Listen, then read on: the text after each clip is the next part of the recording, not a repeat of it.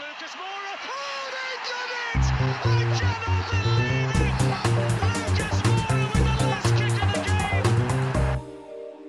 it! Hello, everybody, and welcome back to another episode of the Plus Dave podcast, a Tottenham Hotspur themed show brought to you today by a couple of Spurs fans and a Leeds fan called Dave. Guys, welcome back. It's our first episode after Christmas and our last episode of the year. I'll come to you first, Dave. Did you have a good Christmas? Football aside, we're not talking about the football yet. Well, football there wasn't any, so um, I had a fine Christmas because I had Yeah, nothing no to celebrate good at the or, or uh, be upset about. But yeah, a bit of COVID in the Plus Dave Oh, dear. household, so we've been hunkered down, making turkey and uh, being merry, which has been fine. Fair enough. Good to Got a hear. Very good. And Elio joins me again, as always. Welcome back, Elio. How was your Christmas? Hello. Christmas was fine. I see you're um, wearing one of your gifts. I am wearing my. This was a gift to myself, actually. Tell our listeners what you're wearing right now, what you're sporting, especially for the podcast. I'm sporting a replica of the 1984 Cup Final kit. So yeah, that was a little gift to myself because for my birthday I received a medium version of the current season's kit, and sadly, medium is a ship that has long since sailed for me. And uh, I thought I'd uh, Yeah. get something in my size for myself for Christmas. So uh, yeah, Yeah. that that that's quite good. And uh, yeah, Christmas was fine. Spurs made it better when we eventually did get allowed to play football. It Mm. has felt as if the Premier League didn't want to ever let us play again at points, but no, it was nice to be back, and we performed well in both fixtures we've had either side. Did you uh, did you win that UEFA Cup final? We did. All right, I was just checking. if I could find a shirt No, no. Those were in the second days where we didn't celebrate just getting to the final. We actually we won trophies back in those days, Dave. So yeah, it's uh, a little while ago. You get a shirt for the Champions League final as well, I'm sure there is one out there somewhere. There's probably a DVD as well. commemorative. Exactly. Yeah, exactly. But yeah, Leo, as you say, Spurs definitely gave you a couple of extra bonus presents with a couple of very nice performances, which we are going to talk about because, of course, it has been a little while since our last episode, and we've had two matches to look back on. Of course, one being in the cup against West Ham. One hmm. being against Crystal Palace in the league. And at the time of recording, it's actually Monday night. So it's worth mentioning that we are recording before the Southampton game. And by the time this goes up and you're listening to it, that game will have already happened. But we thought we might actually have a go at looking back on it and reviewing it. In any case, we're going to just have a go, have a stab. Why not? We're not going to be constrained by time. Daggers, I've got a bit of challenge daggers for you today. Have you? Given that I'm wearing this shirt, I just thought I'll throw this in there randomly. This has just come to me. Who did we play and beat in the 1984 Cup Final? See, this is going to be embarrassing if I get it wrong, but what I can do is I can re record it afterwards and make it look like I knew the answer straight away. Mm. I'll tell you what, I have a feeling I do know. I believe it was Anderlecht. Correct. And how did we beat Anderlecht? What was the score? We scored more goals than they did. was it was it 1 0? Is that true? That's playing it safe, true. isn't it? Was it 1 0?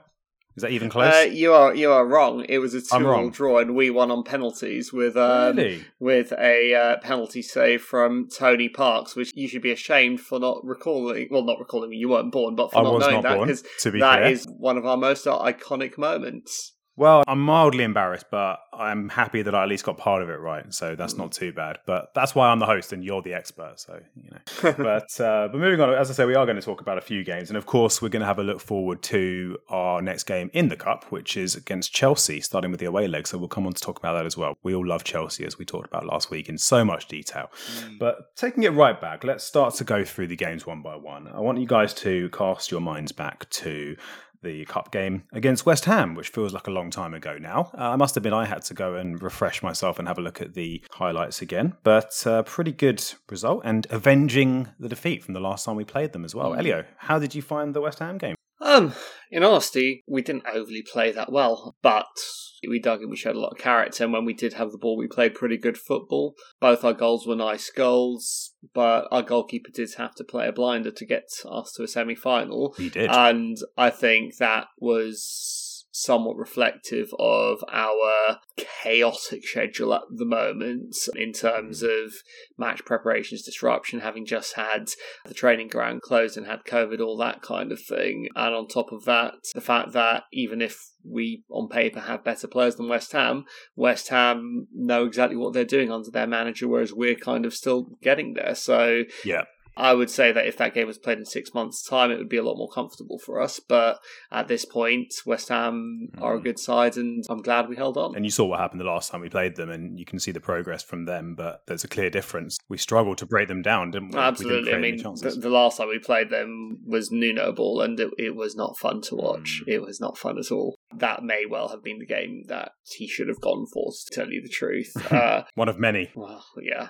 But uh, no, th- th- ultimately, every time I see a positive performance right now and I see a bit of an improvement from the last match, I- I'm happy. It's interesting when we were talking about the Liverpool game, and I made a comment of what, what will happen if we play against Crystal Palace the way we played against Liverpool. You said we won't because it's a different game because it's not going to be as open. I actually think the Palace game we did actually score a couple of goals in the break, so maybe it was a bit closer than we expected. But the West Ham game was kind of the opposite, Hmm. coming immediately off that Liverpool game in the sense that they didn't exactly park the bus, but they did sit fairly deep at times, and they were very organised, and we weren't really able to do the kind of devastating counter attacks, and we actually had a different challenge, and we had to kind of unpick the defence a little bit which And it's good to see that- we're able to do. It seems. Well, it seems that a couple of our players that are meant to be able to play in tight spaces actually did play in tight spaces quite well, and and that's what got Mm. us that result. I mean, particularly Berg, Bergwijn, I'd say that Yeah. that's easily his best game for us since maybe his debut. But Yeah. Lucas obviously is continuing to ram my words down my throat, and many other fans as well. And yeah, I think it's nice to see that we can actually find a different way. But that's what Conte is meant to be about. In fairness, he's meant to be about in-game changes to Yeah. change the dynamic of the match. He's meant to be able to set up the opponents. But let's not make any bones about it. Lloris is the reason why we're in the semi-final against Yeah. Chelsea because he made some really, really good saves to get us there, and I really hope they plan on giving him whatever he wants to extend his contract. to tell you the truth, because Yeah, we're not replacing him with someone as good in a million years. no, absolutely, and he's probably got a few good years left in him yet. And we both basically said the same text at the same time in the group, saying Hugo man of the match after he made one of a Yeah. string of brilliant saves. How high in the priorities for Spurs would you say it is to secure his new contract or to keep him longer? Would you say that that is priority number one over bringing in perhaps a backup striker or another centre back or one of the Um, signings we might make? It's hard to know because you also have to wonder what he even wants as well. He's 35. He's won a Yeah. World Cup, captain his country dozens upon dozens home. of times. He he might want to go home, win Mm. a couple of leagues with PSG or something like that. I mean, you never know. But because they haven't got any keepers. yeah, be the third choice keeper at PSG. I mean, Lloris is still be better nice than life. both Donnarumma and Keylor. Well, I mean, I'm Uh, sure you're not alone in thinking that. Dave, what do you think of, of Hugo Lloris? I know you said previously Well, that he's the second best French goalkeeper in the Exactly. It must be nice to But keep France's number league. two if you can. in, all, in all seriousness, where do you think he ranks in the goalkeepers in the Premier League or in the world for that matter? From what you see, I know it's hard to rank goalkeepers, but Well, he's a, he's a world class goalkeeper, isn't he? He's certainly in the top ten. I think his his distribution is good. His shot stopping is surprisingly good for a relatively small guy. Um, he, he he can really stretch and pick them out of the top corner, obviously as he should against West Ham. yeah, I do think he is. He does have that mad streak in him, and he has that tendency to do something very, very stupid. Hmm. Um, you know, there's every there's every chance Hmm. that you know he might get Player of the Season for a season where he just doesn't make one of those mistakes. Yeah. um, because Yeah. he does do so his much default for the is team. brilliance. But Yeah. then sometimes, Mm. frequently, he does something a bit silly and He makes a mistake. Not, not so but much that's, last but that's of years, you know though. that's the life of a goalkeeper. I think I think there Mm. are are there any goalkeepers in the world that are you know living on the edge and make one or two insane mistakes now and again. Yeah. It doesn't there are, especially in the age of the sweeper keeper where they It's the run life out. of the goalkeeper. Yeah, even Exactly. Allison, Alisson Alisson's a last perfect week. example against you guys. Yeah, I mean, he Yeah. had a good game other than that, but yeah, exactly. And I think the other point on that is that goalkeepers aren't allowed to make a mistake. They make a mistake, it's a goal. Whereas Yeah. Yeah. anyone You making notice an it. equally Yeah. bad mistake anywhere else on the pitch doesn't get Mm. punished the way a goalkeeper does. And Spurs, unfortunately, for a couple of years now, have probably been a team that concedes way more shots than we should be conceding. So the Mm. law of averages suggests that at some point he's not going to get it right. But Yeah. uh, I, th- I think I think everything you say is fair, and he definitely does have that mad streak because he showed the world in the World Cup final. Um, thankfully, Mm, France were already three 0 up or whatever it was at the time, but of course, yeah. but uh, he. I find that fascinating because those things are heroes or villains made, aren't they? You know, Yeah. if if they If hadn't that had won that happened final, 10 minutes. oh my god, Yeah. It would have been Loris Karius esque. Yeah, it'd yeah. have been it'd, Yeah. there'd been effigies. Oh.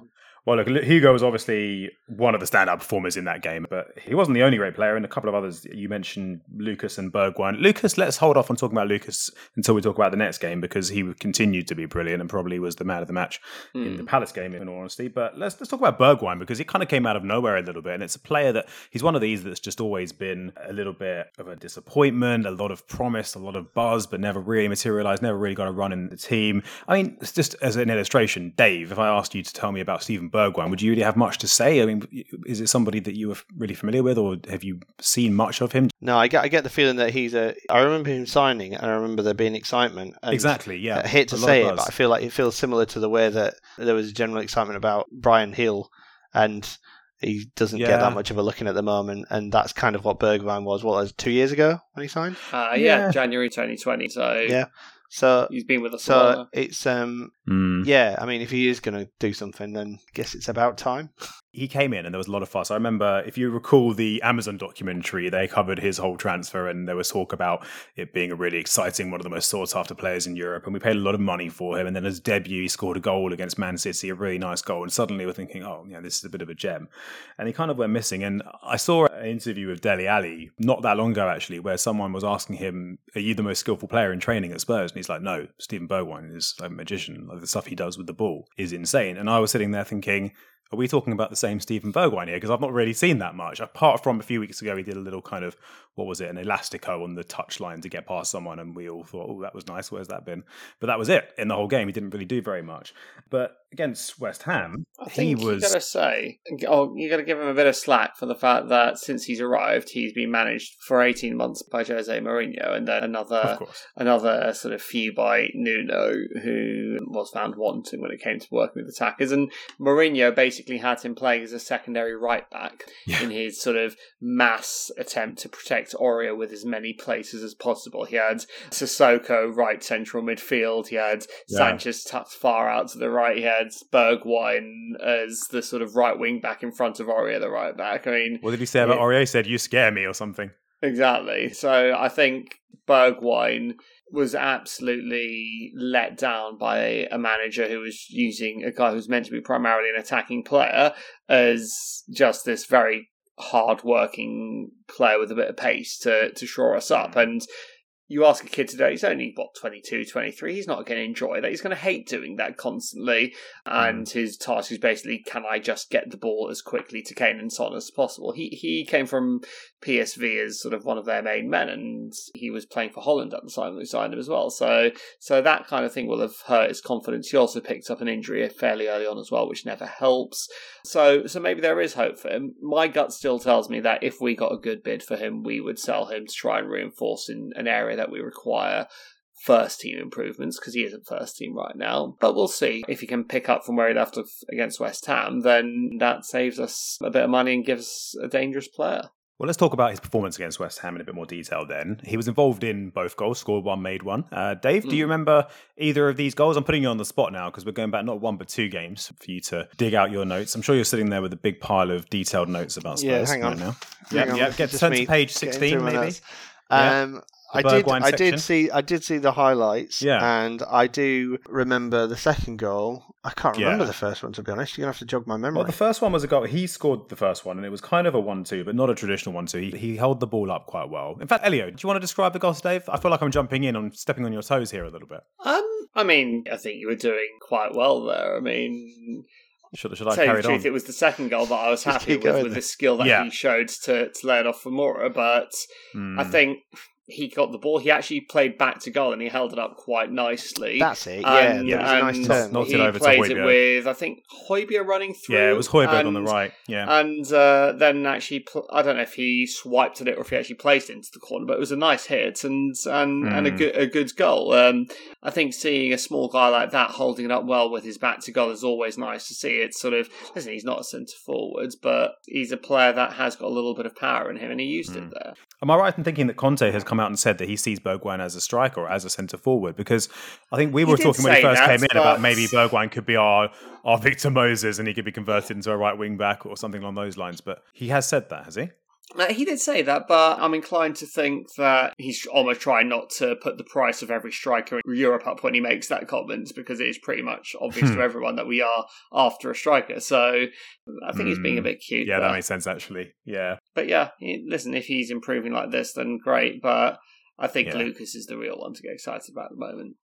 Definitely. But speaking of Lucas, he scored the second goal, and it was Bergwijn again. You mentioned earlier you were more impressed with his involvement in that. And it was actually, he kind of dropped his shoulder, didn't he, and went past, I think it was Lanzini, just Mm. skipped past him, really good feet, took it out wide, and then played a really nice cutback. Great finish from Lucas and a great run from Lucas to get in. But we talked about Lucas before. Um, maybe this is a good time to kind of take it over to, to talk about him.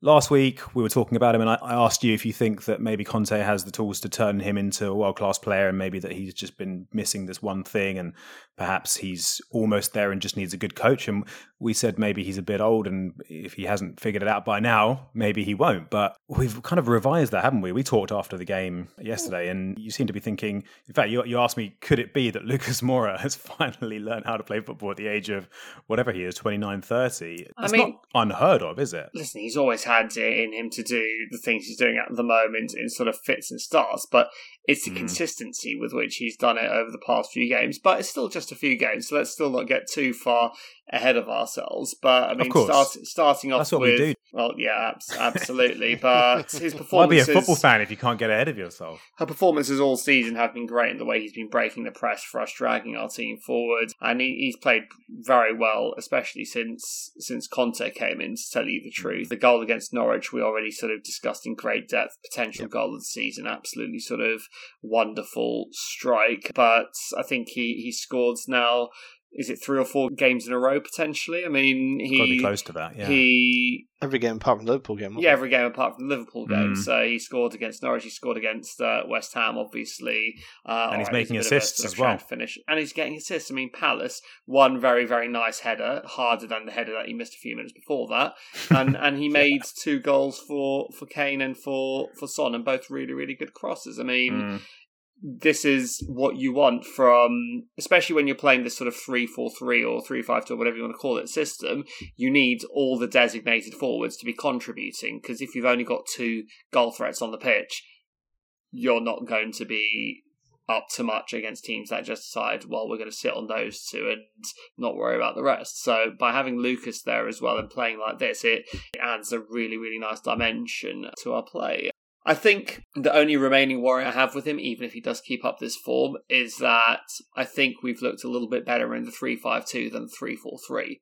I think we've Mm. looked a little bit more controlled in the way we play. Yeah. We've looked a little bit more dangerous as a unit, whereas in the 3 4 3, we're almost still reliant on the quick breakaway, the counter, the the magic moments. Whereas Mm. three five two in the game against Liverpool, all right, I know that's the one game we didn't win, but it's still It was probably the game we arguably our better in. performance. Yeah. Exactly. Yeah. Uh, so it, it remains to be seen how things evolve. Mm. But I think right now he he's made himself undroppable, and if we're playing a three four three to accommodate Lucas, he justifies that. And as good as he's been, you just can't see Son or Kane being dropped for him anytime soon, can you? So the last time he hit this kind of form was in 2019. It wasn't just the goals against Ajax that year. He was actually he actually scored 10 goals in the league that year as well as a bit part Yeah. player. And I think he got a hat trick in the league right after the hat trick against Ajax as well, or right before. And he, he finished that season so strongly, basically dragged us into fourth with Harry Kane injured for the last month of the season, and then Mm. got dropped for the final. Pochettino's worst decision ever, Yeah. by far. I know hindsight's a glorious thing, but Mm. the guy was on fire at that point. You don't want to say a player's taken two years to recover his confidence, but it probably Yeah, but everyone has to an extent. bit. I mean, eh, who who didn't suddenly fall apart after that final? Everyone did. I mean, we, we just Yeah. didn't start the next season the same way, and it's going to have an effect to varying degrees on the players, I suppose. So if you're if you're Brazil manager, basically Elio, and it's a choice between him and Raphinha, it's Lucas Moura straight in the team, right? I think if I'm Brazil manager, I find a way to get both of them. yeah, in the both of them in, yeah. Lucas Um, isn't going to play yeah, for just drop Neymar. again. Yeah, Yeah, yeah. Ne- Neymar's probably injured anyway, so yeah, that's fine. and he plays in Um, a league that's worse than the Championship. uh, on that point, Dave. I mean, we talked about Lucas last week, and, and the idea that you know he's 29 now, and and Mm. he's he's always been hit and miss. Do you think that a player can rejuvenate his career and actually become a world class player at that age, or do you think you need to have learned the tools at an earlier point in your career to really Well, level up I and go to that point?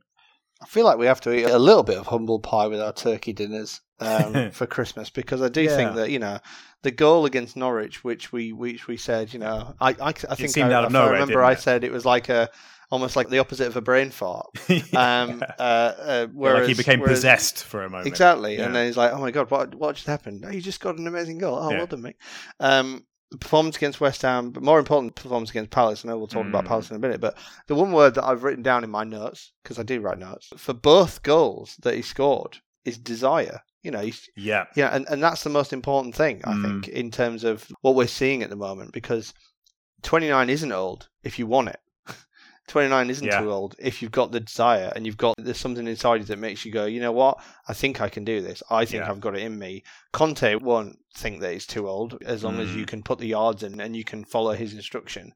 And he's obviously doing that. He's obviously um, favoured by by the new manager and um, and he's returning. So I, I yeah, he has to start every Yeah. game for the moment. I mean, yes, Norwich, Palace, West Ham in the cup.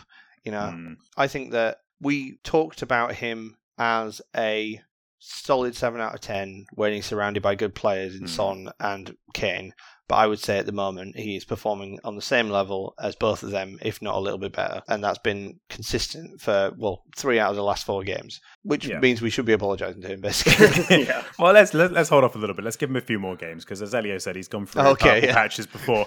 But uh, Score another weird two goals I'm- in the next two games, and we'll let you off. Exactly. No, I was saying this earlier. Like we we grew up in an era where thirty was kind of curtain call. You know, like that was old for a footballer. Whereas nowadays, I know you. The football manager. I know Ronaldo's a bit of a freak, but you do get players.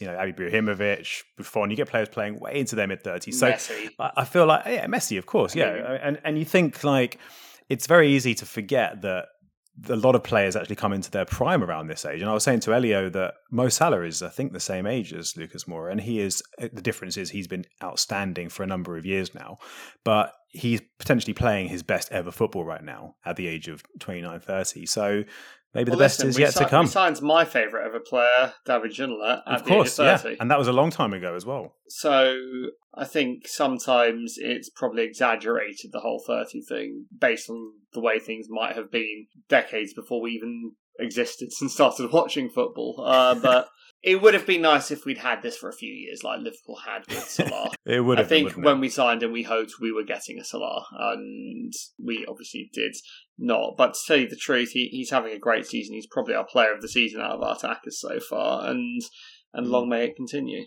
Well, talking of older players, let's take it to a slightly younger player that we talk about every single week. Let's just quickly talk about Oliver Skipp because, yet again, he continues to impress. I was really impressed by his last minute sliding interception at the back post when Souček was about to unleash what would have been an equaliser, I think, in the West Ham game, which was maybe a bit risky, but pretty good. And he's just continuing to play very well. He's our best midfielder. Yeah. How many midfielders out there in the league would you take over him at the moment? Oh, uh, obviously, there's many midfielders that are currently way ahead of him. He's not Yeah. getting into the City team at the moment. He's not no getting into Liverpool's team when they're not all injured or COVID ridden or or whatever Klopp wants to complain about next. Um, Hmm. he he's probably not getting in the Chelsea team either when they've got um, Kante, Kovacic, and Jorginho. But Mm. you wouldn't He'll make the Man expect United out team. of him at this stage. Uh, I think he makes the United team. I, I do. I, Mm. I, I, I think uh, you you put him in there, and they've got an actual leader in the middle again. That's the most ridiculous thing about Man United, though.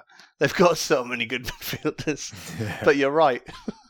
Yeah, but it's just that, that type of midfielder that they're missing, isn't it? That's the thing. The way I see it is, I, I look at sort of some of the other young midfielders that people are, are raving about at the moment: Conor Gallagher and McTominay, and um, who, who's the other Chelsea boy, the Scottish boy, Billy Billy um, Billy Gilmour. Billy Gilmour. Billy Gilmour. One of Norwich. And I think Skipp looks better than the lot of them. All right, I know Conor Gallagher scored a lot of goals, but it's the all-round game Skipp has, and Conte has actually said he wants to improve his all-round game, which is which is quite a scary thought. But also, twenty-one. Yes, you hope that he's not at the end of his progression already.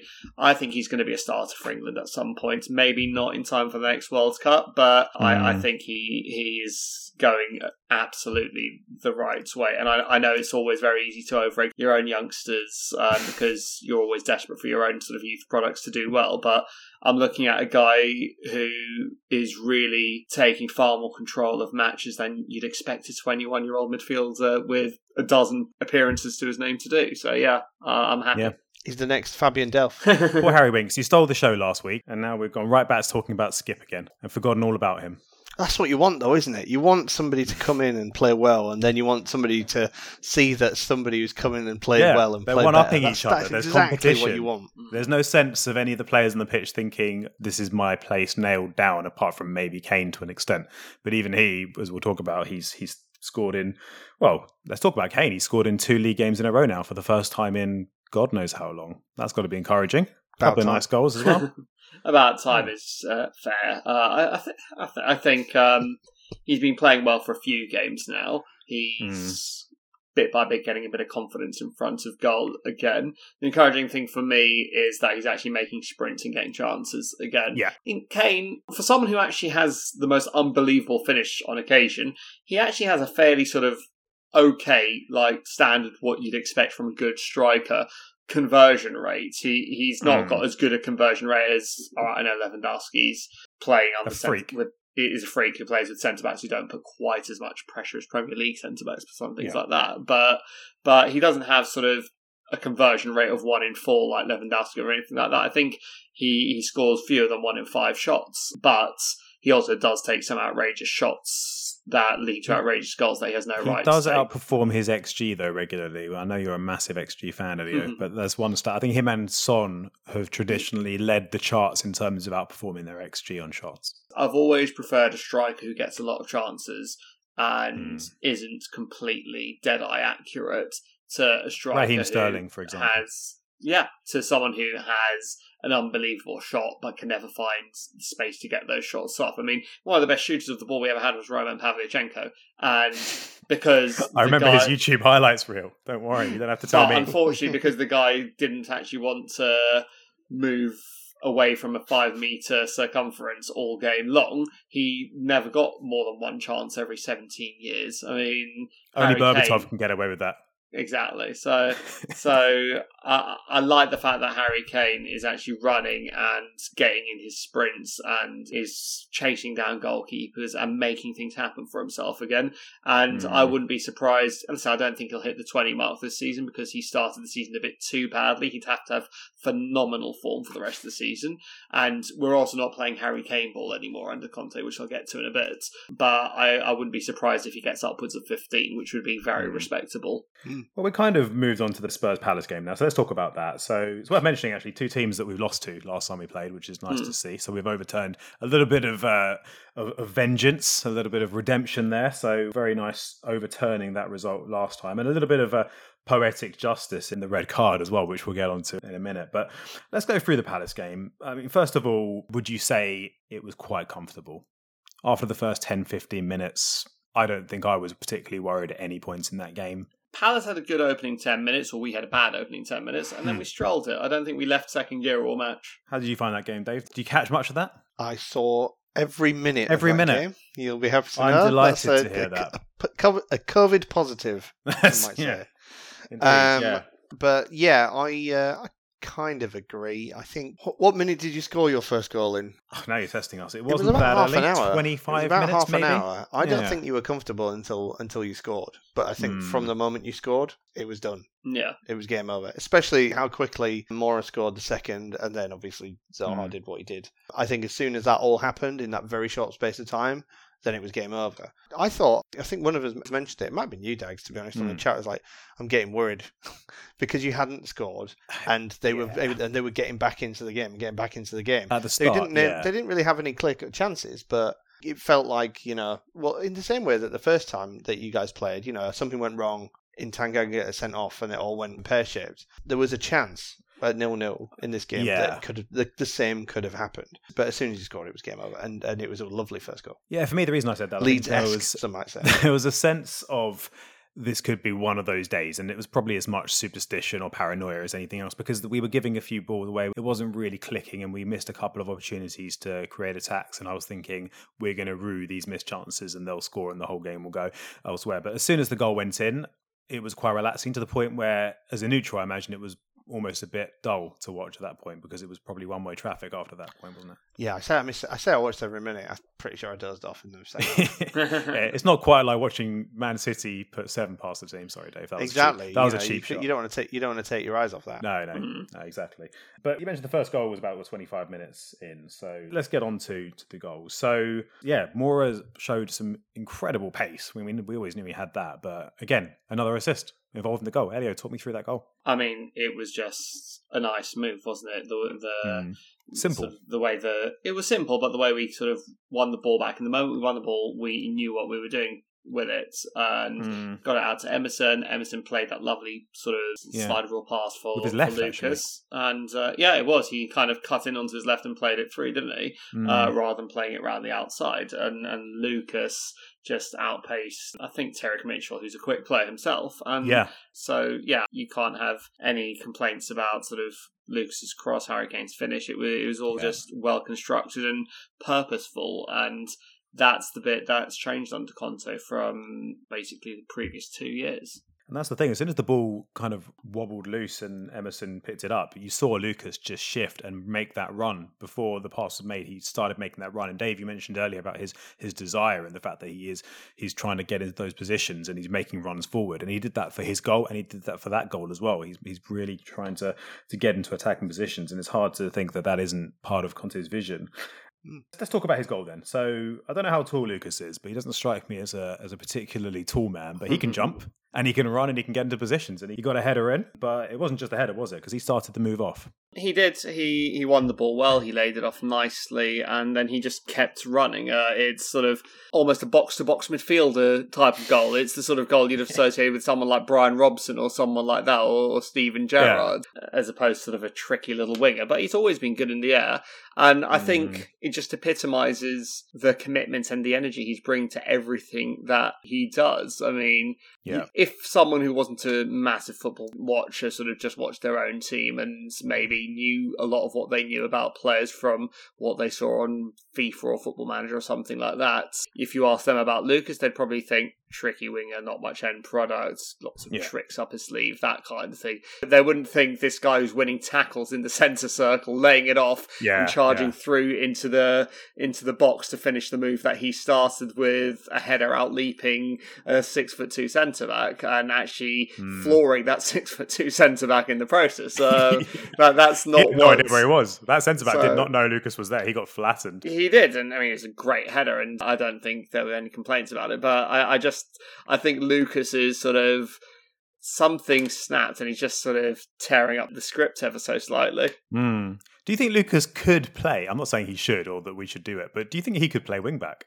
Um, Because he's, he's got the energy, the stamina. I wouldn't want to move a guy who's actually scoring and making goals the way he is at the moment. Know, this is a pure hypothetical. I'm not suggesting we do it, but it, you know, for argument's sake, if we had to have someone there, do you, do you think he could do a job and fill in, or you do you not think he's got the Oh, I'm sure- defensive? no, I'm sure he could. I think Bergwijn, because he's a bit more robust and a bit sort of, he's already had lots of practice as a right wing back under Mourinho anyway. I think he'd be the more likely one for me, but uh, I'm sure he could. But I, Hmm. I've been defending Emerson all along, and I like him, and I'd rather see how he can improve and evolve because he probably had his best game for us the other day as well. Yeah, and Emerson was involved in both of those goals as well. It must be said he played that ball with his left, as you said earlier, and he's the one who put the cross in for Lucas's header. Hmm. So very, very good from him. I think another player that we we weren't writing off, but we were saying we weren't sure about his credentials as a right wing back last week, and he's starting to prove us wrong as well. Um, Dave, what have you made of, of Emerson so far this season? I know I've asked you this before, but yeah, these answers change, and he's had a couple of good games.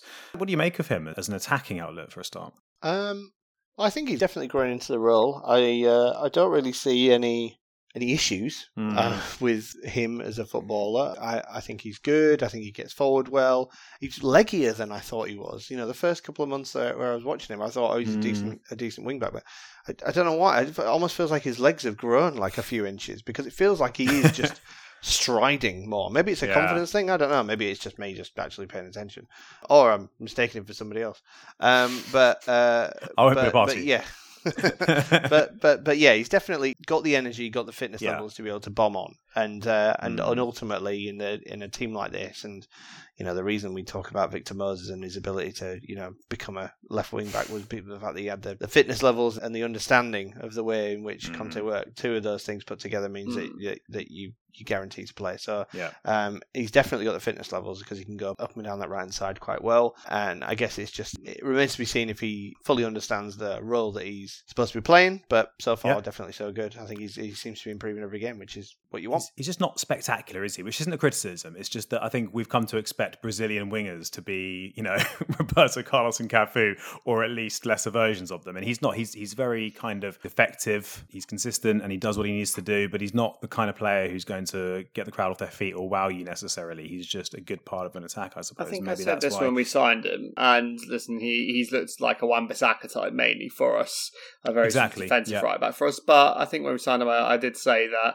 only Jordi Alba had assisted more from from fullback true, in La actually. You did Liga say that. last Yeah. season, and that doesn't suggest a guy who's incapable of contributing to an attack. It's just people look at sort of the likes of I don't know Tariq Lamptey and um, and Mm. and the whatnot, and see sort of these rapid sort of whippets of players, and they get it in their head that that's the only like people are people Yeah. are so binary about what makes a good footballer or not in every given Yeah, yeah. position. So not fast can't be a fullback, not strong can't be a centre forward, not Mm. uh, aggressive can't be a central midfield. Like people need to to open their horizons a bit more because there's a good player there and he does have a nice pass and a nice cross. He he plays okay one touch football, which is probably far more effective than an absolutely rapid player who can't play one touch football in terms of getting the ball up pitch quickly. And- Moura before Conte came in. well, yeah, quite, or, or Son, uh, still. Um, Yeah. and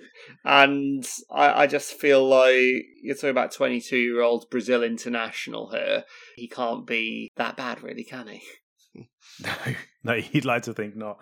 The other guy who was involved in both of those two goals that we mentioned so far was Harry Kane, who Hmm. obviously scored the first one with a pretty confident finish, as we said. For a guy who's not been scoring week in, week out, he took that well. I know the keeper got a hand to it, but it looked like the finish of a striker who thinks, I'm going to bury this. Yeah. And Yeah. Harry Kane played well. Again, he played well against Liverpool too. He only actually had the one real chance in this game, and, and Hmm. he took it. And I think I said before, this is where I kind of want to talk about the evolution of the team and what we're seeing now. I think we're not playing Harry Kane ball now. And that's Hmm. actually going to get more out of Yeah. Harry Kane as a result. We're spreading the goals around. We're not just thinking what's the fastest way to get. Listen, he is our focal point. He's our centre forward. So ultimately, he should end up our top scorer and get So- our most chances. Harry Kane But- ball. How would you describe Harry Kane ball? Or, or some more colour around this? Well, under Mourinho, it was give the ball to Harry Kane and see what he can do with it. Um, under Which worked for a while. Under Pochettino, it was let's create as many chances as possible as long as we're creating them for Harry Kane, which was fine because he was taking them, and Hmm. because of the quality of the overall team, other players were still scoring goals as well.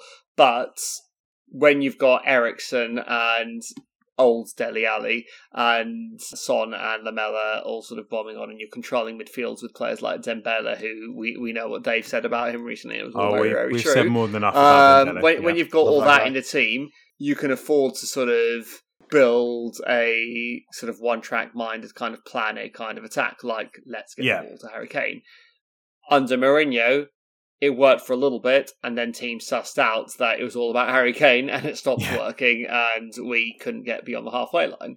And Mm. under Nuno, he tried to play Harry Kane ball. The problem was Harry Kane was not very well equipped to play Harry Kane ball, and we just don't have the players for it anymore. We don't have as good Mm. players as we did three, four years ago. Right now, we're trying to develop a few. We're hopefully going to sign a couple as well, but this team right now is only going to be successful if it's a completely sort of unified team ethic, like the early Pochettino team, which turned Harry Yeah. Kane into what he became. Mm. So I think he will benefit from that because I think if the focus shifts to the team dynamic, he will actually end up getting more chances because we're going to be playing in a more expansive and a more kind of lateral thinking way. Um, And we haven't done that for a while. So against Liverpool, we had a bit of a run in with a particularly nasty individual with whom we'd had issues in the past. A Bit of a history repeating itself this week with Wilfried Zaha, who is, uh,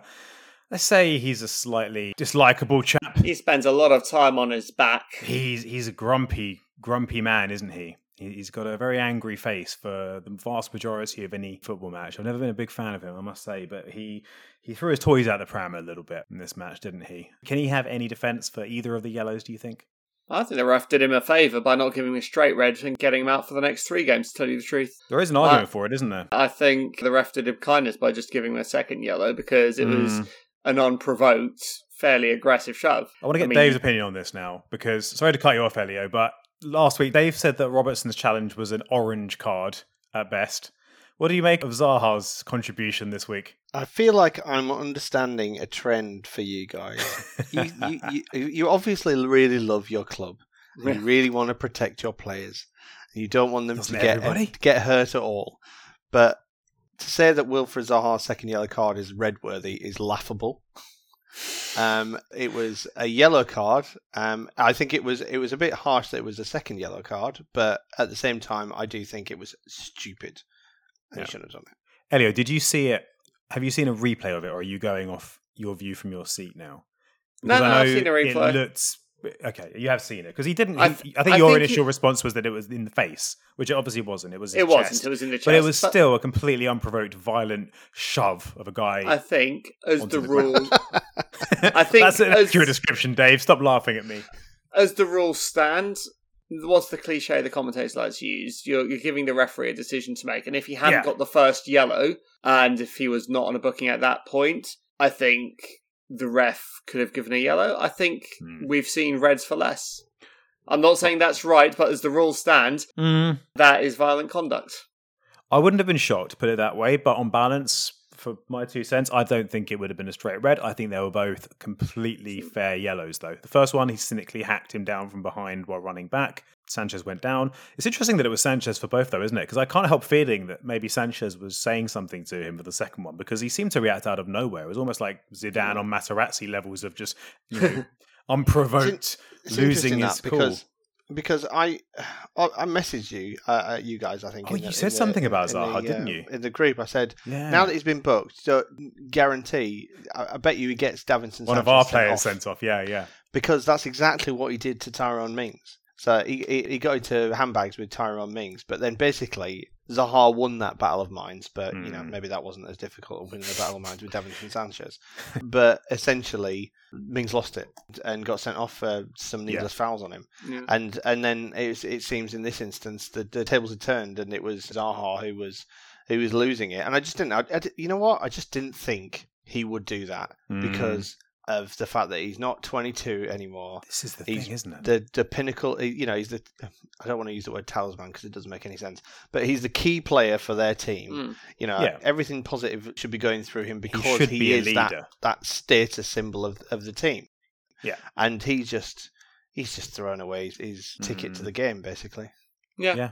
stupid He's Just an stupid. experienced player doing that, and that's what the commentators were saying. Like, why can I, you know, I think he's 29 as well, just to act that way. It's just straight up childish, isn't it? I don't know what Sanchez said to him, but he got a hell of a nibble out of it, that's for sure. I I just think I Yeah. think Zaha's just a little bit of a scumbag to tell you the Mm. truth.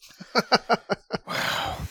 I mean, I, I I don't think you're going to get too many arguments here on that. Look, one, looking yeah. past that, we're we're just talking about a guy who swan dives at every single opportunity. I mean, he makes um he makes Tom Daley look hard. I mean, well I Like- mean he was he was a regular wasn't he he was Mm. regular most fouled player in Until the Premier Grealish League stepped up. until Grealish Yeah. so maybe he's trying to reclaim his crown uh, now that Grealish isn't isn't getting Yeah. as many games as he maybe won at City but yeah it's um interestingly my we, you you may remember from previous pods that my uh, my mother in law is a Palace fan Of course. and I haven't actually had a conversation with her about this game, but she doesn't like Will Zaha. Oh, really? She thinks, she thinks she she thinks um, he doesn't bring as much as he, as he should be bringing to the team. So um, I imagine he might have soured his relationship a little bit with the whole Man United thing and the fact that he's just constantly linked away for bigger clubs, which, you know, obviously that's to be expected. But he just, you know, how we were talking last week about those players that play with a smile on their face and they make Mm. you enjoy football and you can tell that they're enjoying it and they seem grateful for this incredible opportunity they have and this amazing talent they've been given. He's the opposite of that, isn't he? He just looks grumpy all the time. He just looks like he resents having to go out on a football pitch and drag this Crystal Palace team up every week. Hmm. And that must not put you in the best spirits as a fan. Like, sure, when he scores, great, you'll celebrate, and he's your best player, so that's going to happen quite a lot. But I would say though that Palace are doing the right thing in the sense that they they signed Eze last summer, they Mm, signed he's a Olise talent. this summer. Yeah. You know, they're try they're they're essentially positioning themselves for to be in a place where they don't have to play him. Yeah, maybe he's too big for And, the club. and- maybe and they need that to get might rid of mean him. that he moves and they get some and they cash in on him. But although he's twenty nine now, I don't even think I could. was amazed that Um, Palace got Olise for the price they did. Like for that price, I Yeah. really Mm. wish we'd gone for him. He's such. I mean, Yeah, uh, yeah. because of Eze- Lizzie, because, Eze too. as well. Because I, I like Eze a lot, but because of Lizzie, I've watched a lot of Reading, obviously over the Yeah. years, and I've seen sort of Olise a, a fair bit the last couple of seasons, and I think he is such a talent. I think he's Mm. playing for for his national team. He's French, isn't he? I think he's playing for France one day. I really, really like him as a player. Also, uh, on the subject of sort of players that didn't play for Palace the other day, they were asking for this game to be postponed. yeah, actually, yeah, which good point. which of their outfield players It's was embarrassing, isn't it? was some scraped out from the under 18s never Yeah. heard of player? I mean, ridiculous. Yeah, I, I, I didn't realise how many uh, were available. To be honest, I mean, Mm. it- I was of the understanding that it was quite a few of their attacking players. So I said that to you guys. Yeah, you did. You're going to smash them because you, they haven't got anybody. They, they're not going to have. They're not going to have Zaha. They're not going to have Edouard. They're not going to have Gallagher. And then they all just Yeah, rocked up. they so all showed I up. think I think looking at it, I mean, it looks like Benteke and Mhm. Desi. yeah. They're Yeah. the two attacking. Two They- attacking they were players. Who trying might not on, have even basically. started necessarily. And the And goalkeeper I looked at their well. defence and went, "Oh, maybe And Gray's not playing." And the manager was wasn't the there. That was it. Vieira didn't show up. He was Yeah. isolating. Yeah, it's ridiculous. You know how when a player goes down and pretends to be fouled in the box, they get booked for simulation. Maybe Crystal Palace should have some kind of sanction for faking a team crisis. Even on their bench, I mean, they had Schlupp, they had Riedewald, they had Ferguson, who's done well so far this year, Mateta, who was a fairly sort of big signing for them. I mean, this wasn't sort of No. down to the bare bones. Like, ridic- This is this makes me sick. I think they Elliot. should be punished for actually asking for They that postponement. And, th- and there we are having to play academy products like Oliver Skipp. I mean, you know, it's desperate times. And Harry Kane. Harry Kane, Harry- yeah. And also, having you to know, play Harry Kane. I have to be fair. I had a go at Chelsea. I had a go at Tuchel for only putting four subs Yeah. on the bench or whatever it was. Hmm. They only put seven out of nine subs on the bench. Wow. Why? To make a point, What's maybe. the under 23s for? Yeah, I actually, I, I mean, I, you know, I, I consider Twitter to be a bit of a cesspit, but I did, I did post on Twitter. What does that say to their kids that have been doing well in training? And and also, I got to say, ve- very But it doesn't make sense. It's It doesn't. completely. It's a paradox because Mitchell, he's one of their kids, Yeah. and he was probably their best. Well, he's definitely their best player. Yeah, agreed. Uh, also, Mm. big well done to Matthew Wyatt of Football.London, who broke the news that the game was being called off late on Christmas Day and Yeah, made a lot of messing with people everyone's cancel their travel. Well, a lot of there are people who who lost hundreds of pounds because they were due to come f- for the match from overseas and things like that. He, I mean, just so that he could get his clicks in early, I guess. Uh, Yeah. So as long as that happens, then then it's all right. Screw everybody's Boxing Day plans. But Bloody hell, Elliot! yeah. Call out or what? Not, Have you got not to address? mention all the many aggregators that then shared that same story out all over the place. So yeah, that was a bit of a nightmare, wasn't it? I did tell you at the time. Oh, you did. Oh, you did. Yeah. I mean, uh, I fall into these traps so easily. Where were we? Zaha Red. I'm just looking through my notes, and I've, I've described Zaha with a not particularly flattering word that begins with a C that is not cockwomble. character. But we'll move on. Yeah, let's say let's say that's what I've written down. Right. So there was another Two goal games coming that. up. No, no, we missed a goal. We're still we're not done. We're, I know it's hard to come to terms with Spurs scoring this many, but we're, we're still not done with the Palace game. We, we we scored the third one, and it was a guy who we've not mentioned really once yet so far, and it was Heung-min Son who popped up with yet another goal. That's what he Son does. was having yet another of those games where he actually worked very hard. He's getting very involved, and I was just thinking constantly. If only you had a first touch, you would be the best player in the crazy. world if you had a first touch. But Yeah. he then, with the one time he ever does have a great first touch, is when he's hitting a shot first time. And what a beautiful, sort of Lovely deft touch. fainted touch Mm. to, to he he barely had to hit it. He just guided in Yeah, the Lucas cross into the net. Lucas and, again, um, uh, I mean, Son's going to be our top scorer this season. and Um, such a good run as well. He timed the offside trap perfectly. The, the run in behind. the thing, the thing with Son is that he's always been a guy that scores in bursts. Last season, he got almost all his goals Mm. in like the first sort of 11, 12 games of the season. And then he, I think, scored three more all season after that or something like that. He's actually scoring pretty much every other game at the moment. And Yeah. it, it's huge having him doing that because if he keeps doing that and then Harry Kane gets back to something resembling Harry Kane, which I think we all Mm. agree he is bit by bit, then then we're finishing top four. Uh, And he's even he's scoring out of nowhere as well. He's scoring in games where he's not necessarily been involved. Now, don't get me wrong, there have been a few games this season, particularly early season, where he was our best player. But he's also had games where he's gone a bit missing, but he'll still pop up with a goal. He's one of those. A bit like Jamie Vardy, I guess, where sometimes you'll think he's not on the like pitch and then he'll score Vardy, the a bit like a, a good version of Jermaine. I mean, Jermaine Defoe is a good player, so a very good version of Jermaine Defoe in that he, he Mm. he's almost he needs uh, one chance. Yeah. Yeah. And honestly, I don't want to criticise the guy's all round game. I mean, he assists a lot of goals as well, generally, and Yeah. and he And has assist them in the goal in that game just now. Yeah, he did, and he- is the reason why our season is still alive. Uh, Mm. Quite frankly, after the shambles that it started, so I don't want to criticise the guy's all-round game. He has got a good all-round game. He just doesn't have good first touch, and he's a bit heads down It's- sometimes, and it's yeah. frustrating. It's just because I watch him and know what he is capable of. Yeah. I get frustrated when he looks a little bit more Shaun Wright Phillips than Raheem Sterling, basically. Um, I thought you were going to say Sean Longstaff there earlier.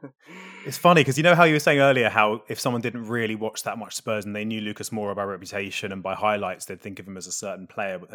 I I feel like people think of Son as this kind of they think of him like a Cristiano Ronaldo. world Oh, yeah. class player. Yeah, and he he is a great player, and yeah, you might define him as world class. I don't like the expression world class personally, but you know he is a top player and one of the best strikers of the last few years. But like you could quite easily make a compilation of him looking like Grzegorz Rasiak.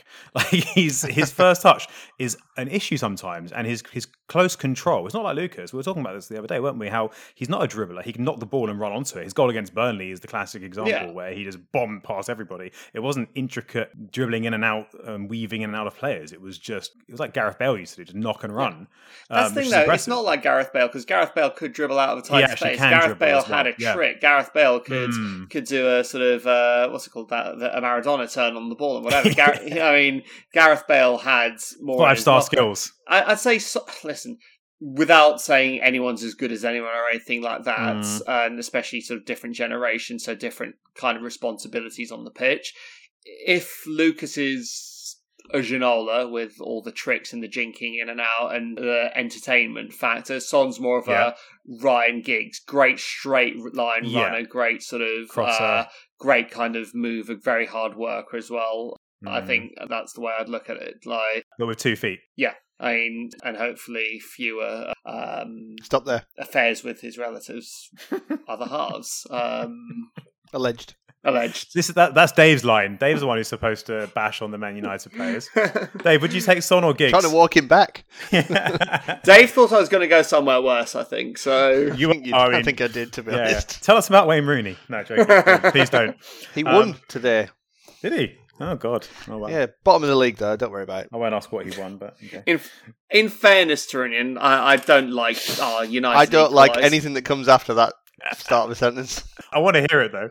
Derby did have a huge points deduction. Hmm. Well, because they didn't play by the rules and they deserved it. Yeah, no, yeah. I'm not saying they that did. you really hate Derby County. I don't He really hate Derby Wayne County. I, I enjoy it when people get what they deserve. Dave, did Spurs get what they deserved in their last two games? Were they worthy winners? Nice segue. You should you should present podcast. I should, shouldn't I? I'm good at Um, they did. Of course they did. They were the better team, Hmm. That's what we like to hear. And it's a refreshing change. and they should have been. And we said this. And, and get this. Speaking of refreshing changes, We said this three weeks ago. We said the only tough game that you've got is Liverpool. You should win every other one. We did say that. You're absolutely right. Dave, you got in the way of my next segue, and I was going to say, speaking of refreshing changes, Spurs have gone from being the bottom place team in terms of distance covered to being the first place team in terms of distance covered since Conte took over. I mean, that's spectacular, isn't it? Is that because we haven't played? yeah, I think it might be.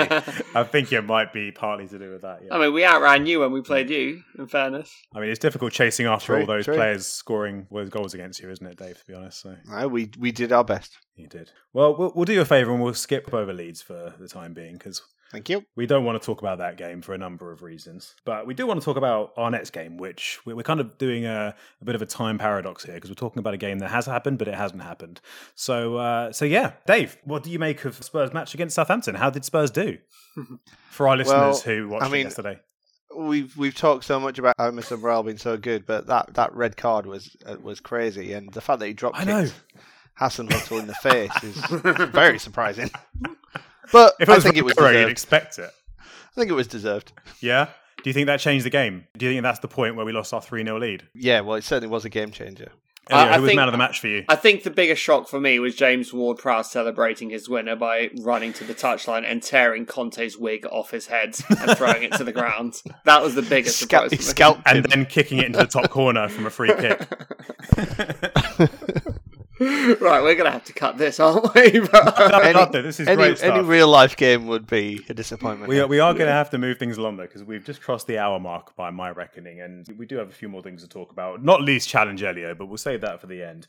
But uh, the other thing, In all seriousness, I'd appreciate if you beat Southampton. I it would do you a big favour, wouldn't it? Yeah. Yeah, exactly. Yeah, Uh, well, they did us a favour, actually, it's worth mentioning, because they've just beaten West Ham, which is great because obviously it's um, West Ham. Yeah, I didn't see that coming, to be honest. No, they- I mean, the drop, but but also having watched the highlights of that game, I don't think it's cause for concern because I think they got a little bit lucky. They scored a bit of a, a bolt from the blue, long range goal, and the other the penalty was very suspect, and they, I think they they stumbled their way through that one a little bit. So I'm not thinking, wow, this team just beat a very good West Ham team. We should be scared, but who knows? Who knows? Let's see what happens when it. I'll when tell it you from around. now, the midfield against Southampton will contain both Harry Winks Ooh. and Dele Alli. You could have just looked very silly right now with the game having taken place, but let's Hmm. see. Let's see how you do. You reckon? You reckon there's going to Dele be Alli, how many- rotation? is that a rotation? Two thing? games apart, Hmm. they both have played well lately, but didn't Hmm. even get a minute the other day. I think Lucas is actually, despite being our best player, I think he's not going to start. I think he's going to be sacrificed because he played every minute of the game the other day, while Son and Kane both came off early.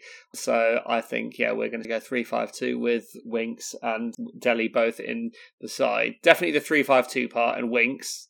Dele or and, and Ndombele, let's see. But uh, Mm. I might look very silly when we're talking about this later. Oh, I don't. I don't know. I don't know, mate. I think I. I. If I was Conte, and I'm not, but if I was, I'd go full power for Saints and Watford, and then chance my arm against Chelsea, and then play the kids against Morecambe.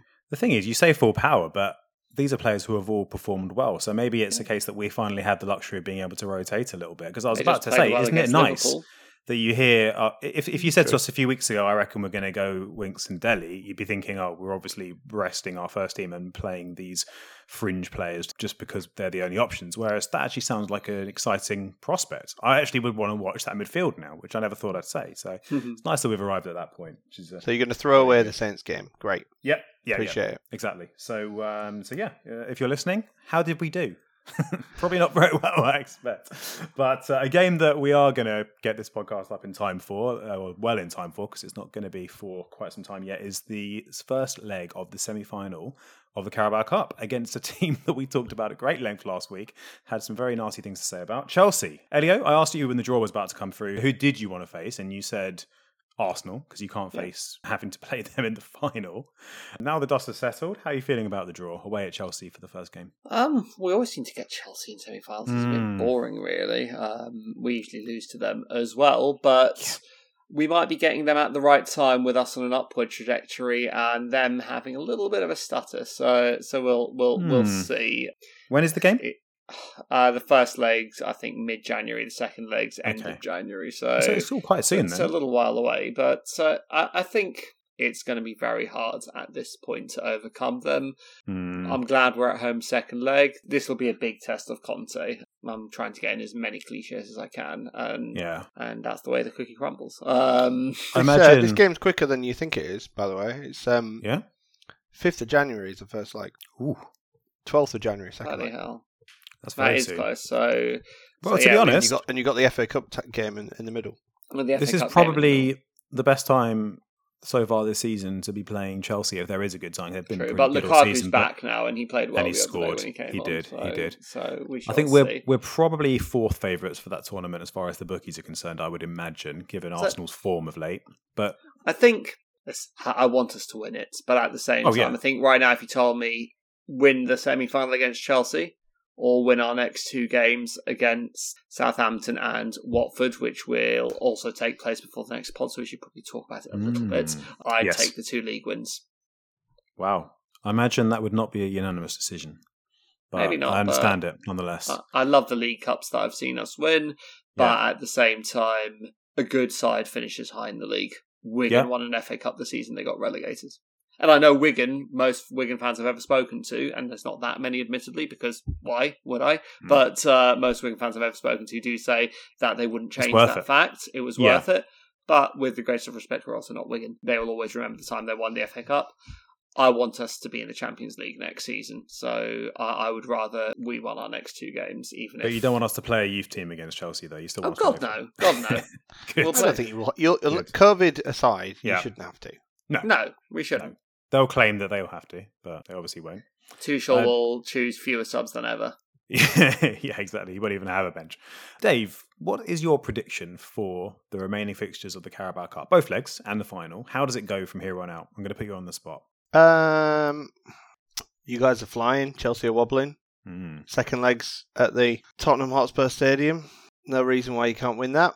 Obviously, you'll play Arsenal in the final, Obviously, it's never happened, as far as I'm aware. and uh, and you'll probably win.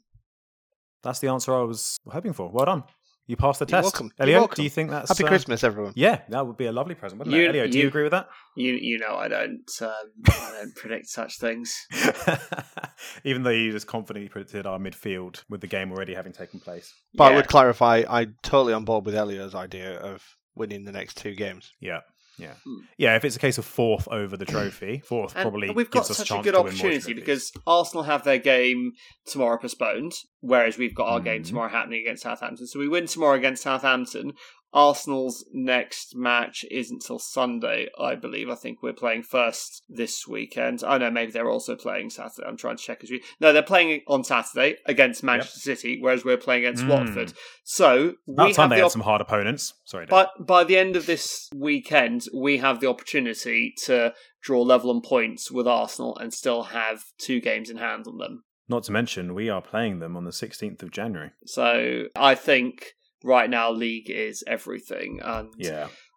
Watford have a couple of our ex players as well. They've got Danny Rose and Sissoko. Danny Rose has been a bit of a Mm. failure for them, but they do quite like Sissoko. Someone has to. Um, but Hmm. uh, but they're not they're not actually terrible. Watford. They're they're giving it Mm. good, especially since Ranieri came in. They're giving it a good sort of scrap down there, and I think they've got a chance of staying up at the expense of one of the two sides that were in the Premier League, either Burnley or Newcastle. I, I Yeah. think I think they're really sort of giving as good as they get at the moment, and it's not going to be dead easy, especially at their grounds. But Mm. you'd hope we'd beat Watford. Well, they've got one of the informed strikers in the league, haven't they? And Emmanuel Dennis. I mean, it was Josh King had a bit of a purple patch, and then he's dried up, and suddenly Dennis stepped up and started banging them in, and that's all you need, isn't it? I mean, one striker performing is enough to keep you up, and it's enough to cause an upset. So I'm just sad that it doesn't appear to be televised, so we can't have any fantastic Yeah. sort of montage of Conte against Ranieri with some bombastic Italian operatic music precursing it. That that that that it would be brilliant, wouldn't it? Maybe Just match to- We'll do that. Why don't we do that? We for can the make podcast? it. Yeah, we can make it ourselves.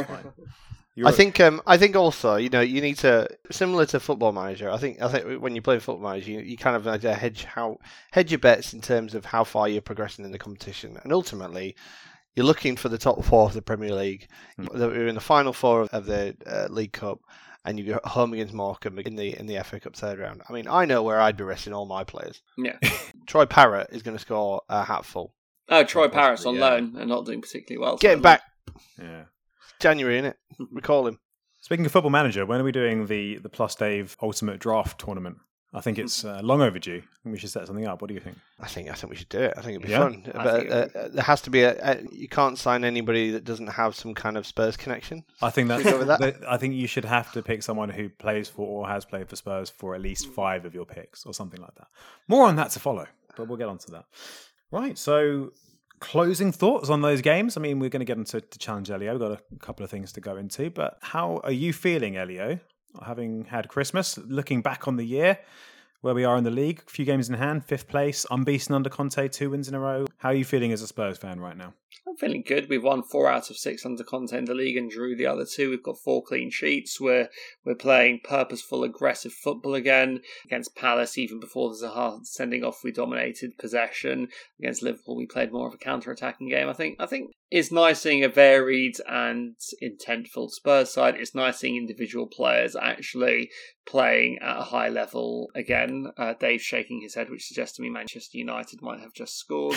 um, and and yeah, I- I'm in, I'm enjoying the way 2021 is ending from a football perspective. It's the best it has been for a while as a Spurs fan. So now I'm I'm pretty pleased.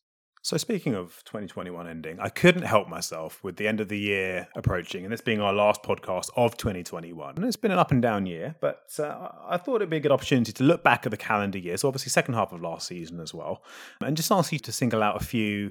uh, Let's call them the Plus Dave Awards of 2021. And um, Elio and Dave, I'd like you both to try and tell me what you think have been your Player of the Year. Spurs player specifically, but Dave, you can throw some Leeds players at us if you want, or a Spurs player. It's fine. Yeah, there's no strict rules. You don't you don't care about Leeds. It's fine. No, I do, I do, and it, I, I can at least pretend to. No, I do. Although your player of the year, I can probably hazard a guess.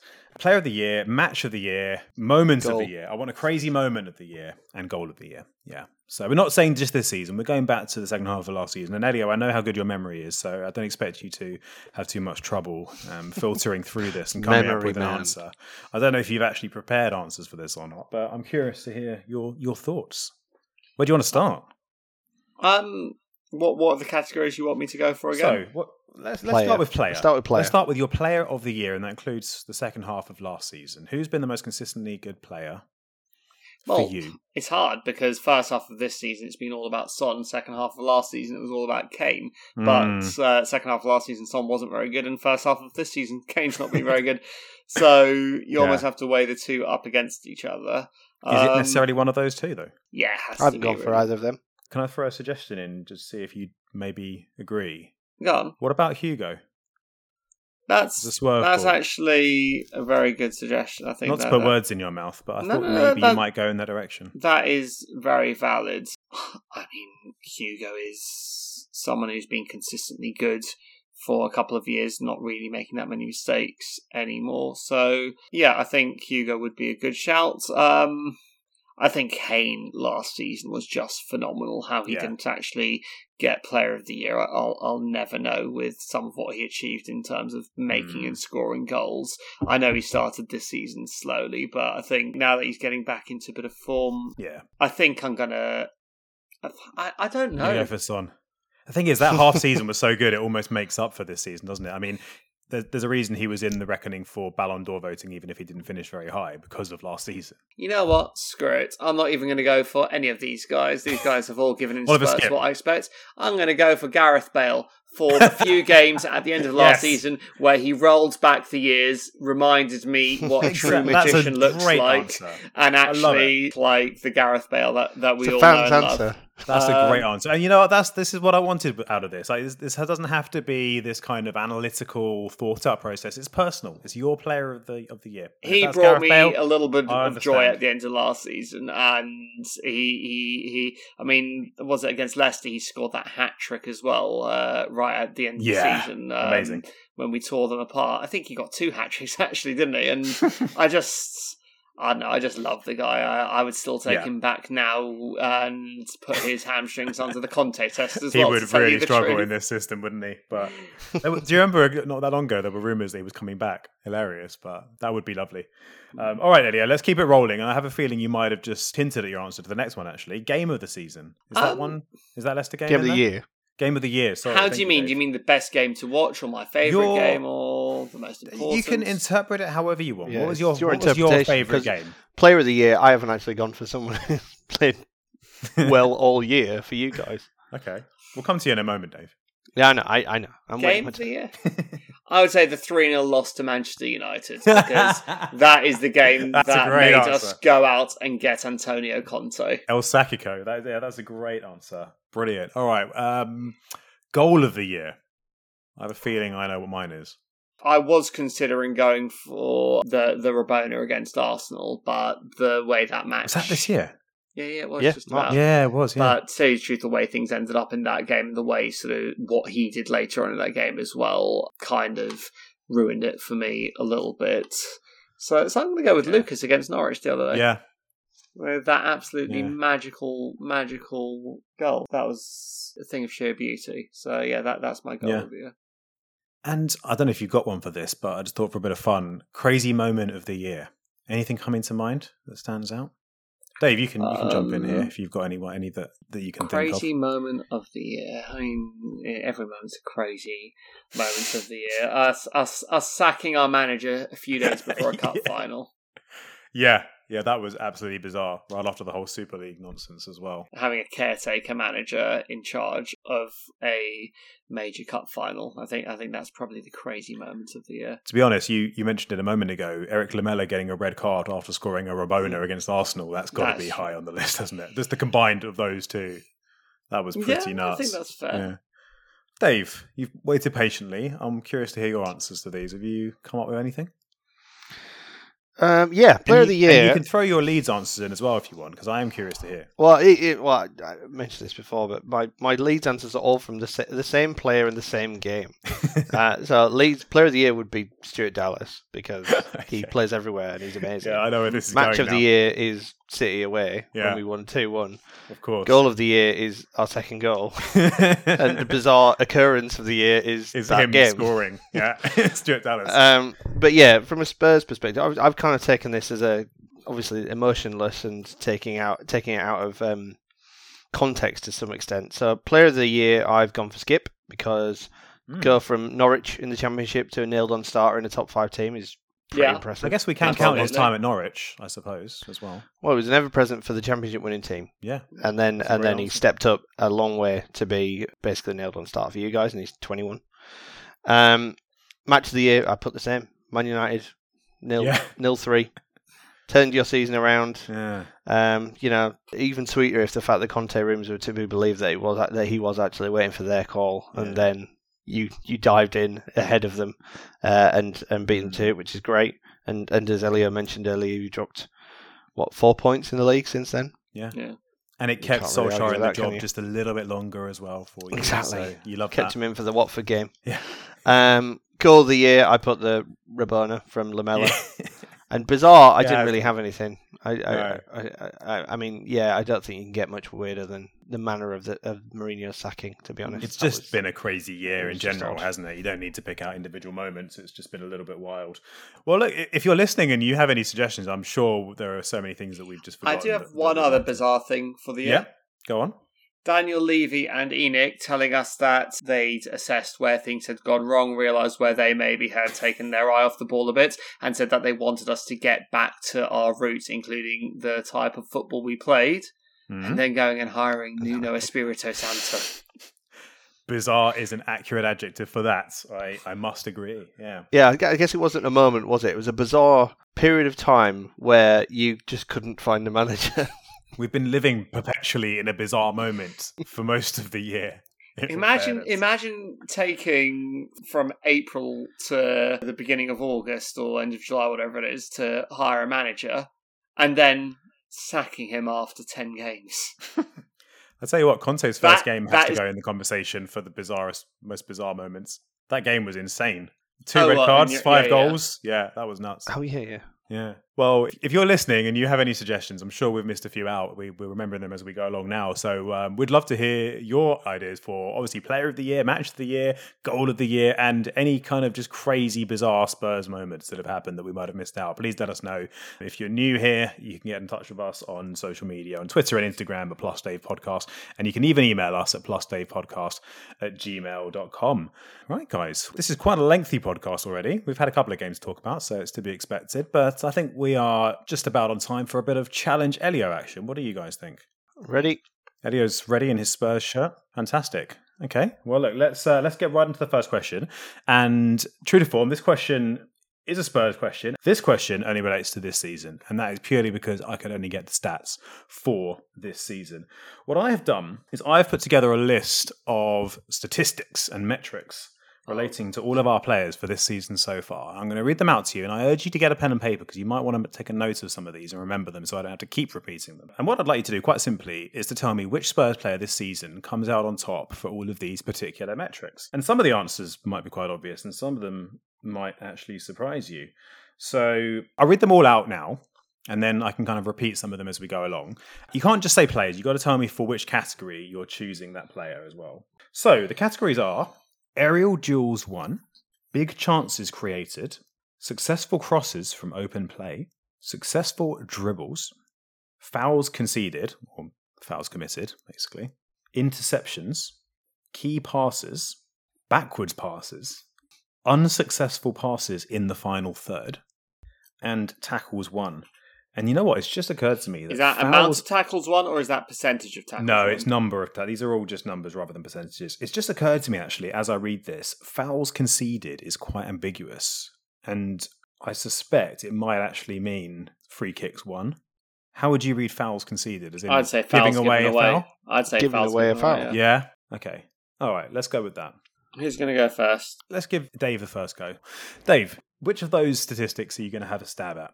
Which one do you think you know the answer to? I don't know any of them. which, which one do you think you could guess at? There aren't that many players that have played. There's only, there's only a handful Um, of any been. Successful dribbles. Yeah, Son. that is incorrect. You've got to keep a note of all the people you've written down as well. Elio, feel free to have a go at that one or another one if you want, if you've got an idea. Any of these you Um, think you know, or you, you've got a, a good chance of getting. Tackles won, Oliver Skipp. Tackles won is not Oliver Skipp. He is in third place. And I will tell you, Dave, for fairness, that Son was second on the list, so you were close. This could be a while, couldn't it? I might have done it again. Yep. I've picked a question that will last half an hour. I will start giving clues eventually, of course. Dave, anyone you're going to go for? You can have Um, another stab at the dribbles one if you want. Crosses. Yeah. Emerson. Emerson is second. Good guess. Pepper it's not second. him. It's not him. You, you, you've got two seconds. I feel bad. I feel like you should get some points, but you know what? You don't. Successful crosses, Reguilón. That is correct. Very well done. By some distance as well. Everyone else is kind of all grouped together. He has 19 successful crosses from open play. So Elio gets the first hit. Back to you, Dave. Interceptions. Højbjerg. Do you want to guess where he is? Second. Second. Good. He is In- second. Interceptions, Eric Dier. No, he is fourth. Oh, okay. Good guess. These are all good guesses, especially yours, Dave. Let's go for the same one. Skipp. are we staying on the same one? Yeah. No, no, he's down in sixth, uh, seventh place actually. Oh, he sucks. I take it all back. Yeah, you re- you have a perfect second place guess record. You- you Um, messed it all up. Interceptions. We're really going for this interceptions one now. We've nearly named the whole team, so it's, it's there for the taking. That's great. I'm going to go back down to tackles won. Tackles won, um, Pierre Emile Højbjerg. Second. Second. Are you keeping notes of different who you've guessed for each Yes. category? Because I'm not, by the way. So just just to save too much repetition. Big We're chances well. created. Yeah. Big chances created. Son. No, Big chances created, Højbjerg. no, he is in seventh place. Guys, you started quite well. You you're, you're trailing off a bit now. It's a ridiculous question. It is, isn't it? but I like it. It's different. It's probably not a question for a podcast that's already been going on for an hour and a half, but I still like it. Aerial duels one. Yep. Eric Dier. It's a good guess, but you already know where he is on that list, don't you, Dave? I don't have to tell you. He is second. I'll tell you, I, I will give you guys a clue. no, no, no. It's all right. No, no, it, it relates to that, the aerial What clue duels. you must be The aerial we're just, we're duels just, one. We're just naming the players. No, the It's gonna aerial- tell us they're all second. It's fine. I The know who I'm aerial going to guess for that, one. though. Okay, do you want to guess for it now? I was going to go for Romero for Aerial duels, duels one. No, he's I haven't fifth. played enough games. It's it's not obvious. That's all I'm going to say. The aerial duels one It's not one you'd, you'd think of, but Oh, and what about Harry Kane then? no, because that would be quite obvious. No, it's not. He's third though. Aerial duels one, Lucas Moura. Correct. the master of heading himself. He outjumped a six foot four centre back the other day. So yeah, very well done. He's won thirty eight of his aerial duels. Mm. Which sounds like a lot. Doesn't really mean much to me, but he's top. That's We still need big chances created. We still need. We've only had two so far. We need most of them. We need. Elliot's getting fed up already. Elliot's Um, like, they'd never, fouls. never make me do this in the athletic podcast. Fouls Højbjerg. No, he is fifth. Fouls conceded. Skipp. He's fourth. We're getting closer. Well, this one's also potentially surprising. Um, Son. No, he's way down. We're still on fouls conceded here. Yeah, no, he's he's still Yeah. way, way down. Fouls conceded. Reguilón. No, he's sixth. This is rubbish. Um, We've got a lot of players, haven't we? I didn't think this through. Exactly. I mean, there, Where's there- COVID there's when you need it? roughly 13, 14 potential answers for every question. Well, we need to speed it up then, don't we? I'll start giving clues out if we if we start struggling. But I think I think you can get more of these without my help. Come on, Dave. Start peppering. This is your worst question ever. this is awful. What successful pass the Unsuccessful year passes, award? final third. Yes, Lucas. correct. Well done. First time. Probably not that surprising either. I thought you'd go for that one, Elio. Um, we never did key passes. I don't understand how what the difference between key passes and big chances are, by the way. Um, but for key passes, I'm going to go for Højbjerg. Key passes is not Højbjerg. He is fifth. Does does accidentally passing it to their striker and him scoring count as a key pass? Counts as an assist, I think. All right. Would anyone like a clue for any one of them, or do you want to keep guessing? And and no, you can't just skip the whole question before you say it, because our listeners are loving this. This is intense. Elliot wants to take a nap. Fouls Romero. No, that would be obvious, even though he's not played that much. It seemed he's on he's on like four yellows already, isn't he? So Um, fouls Harry Kane. That is correct. Which is why I thought maybe I might have read it wrong, but he does he does foul quite a lot. We're getting there, guys. We're making progress. You're going to love the next question. It's even worse. We've only got six more to get. I don't even know any, any players. not not only have I come up with a horrible question, I'm not even making any effort to keep track. We've track got of your big answers. chances. We've got successful Yep. dribbles. We've got. Um, We've done success. Have we done successful dribbles? I think we did. that No, one. we've got big chances, successful No. No, dribbles. you're right. We've got interceptions, key passes, backward passes. We haven't. Neither of us have even tried that one, and tackles won. All right, Lucas Moura, successful dribbles. That's the right answer by a long way as well. Yeah, so he has 41 successful dribbles, and the next closest is Son at 22. Key passes. I'm going to go Key with passes. Harry Kane. That is the right answer. Very well done. See, this question's easy, guys. Don't know what you're worrying about. You're flying through this. Can I say big chances created Harry Kane? You can, and you'd be correct. Um, right, where are we? Interceptions. Yes. Emerson. Nope, he's third. Good guess. Backward passes, Skipp. Skip a second. the amount of silver medals you're racking up here, Dave, course is he incredible. is. Of course he Oh, is. A good guess. Back- I think Backward Yep. passes. Højbjerg. that's right. Correct. Very good. Dave teed you up there a little bit, didn't he? You're welcome. Thank you, Dave. Almost there, guys. On question one of three today. What do we have left? Who's we been have keeping track? interceptions and tackles. Yeah, that's all we got. left. Interceptions and tackles. That's all we've got left. Who did you last put for interceptions? I don't think he's going to Uh, tell you. so far for interceptions, gonna we've give had it away. Højbjerg, Dier, Skipp, and Emerson.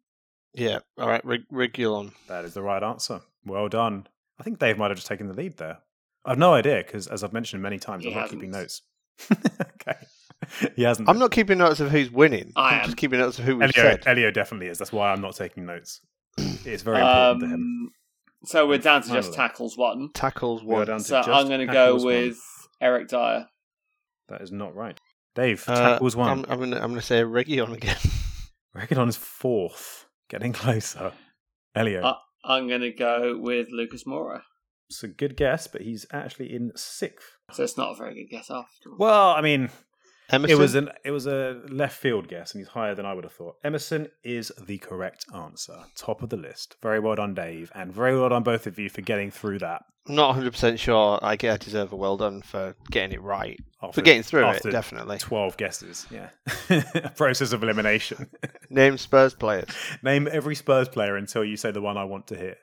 Very good, guys. I'm sorry if that. So that was five go- What's the scores, Elliot? That was five all.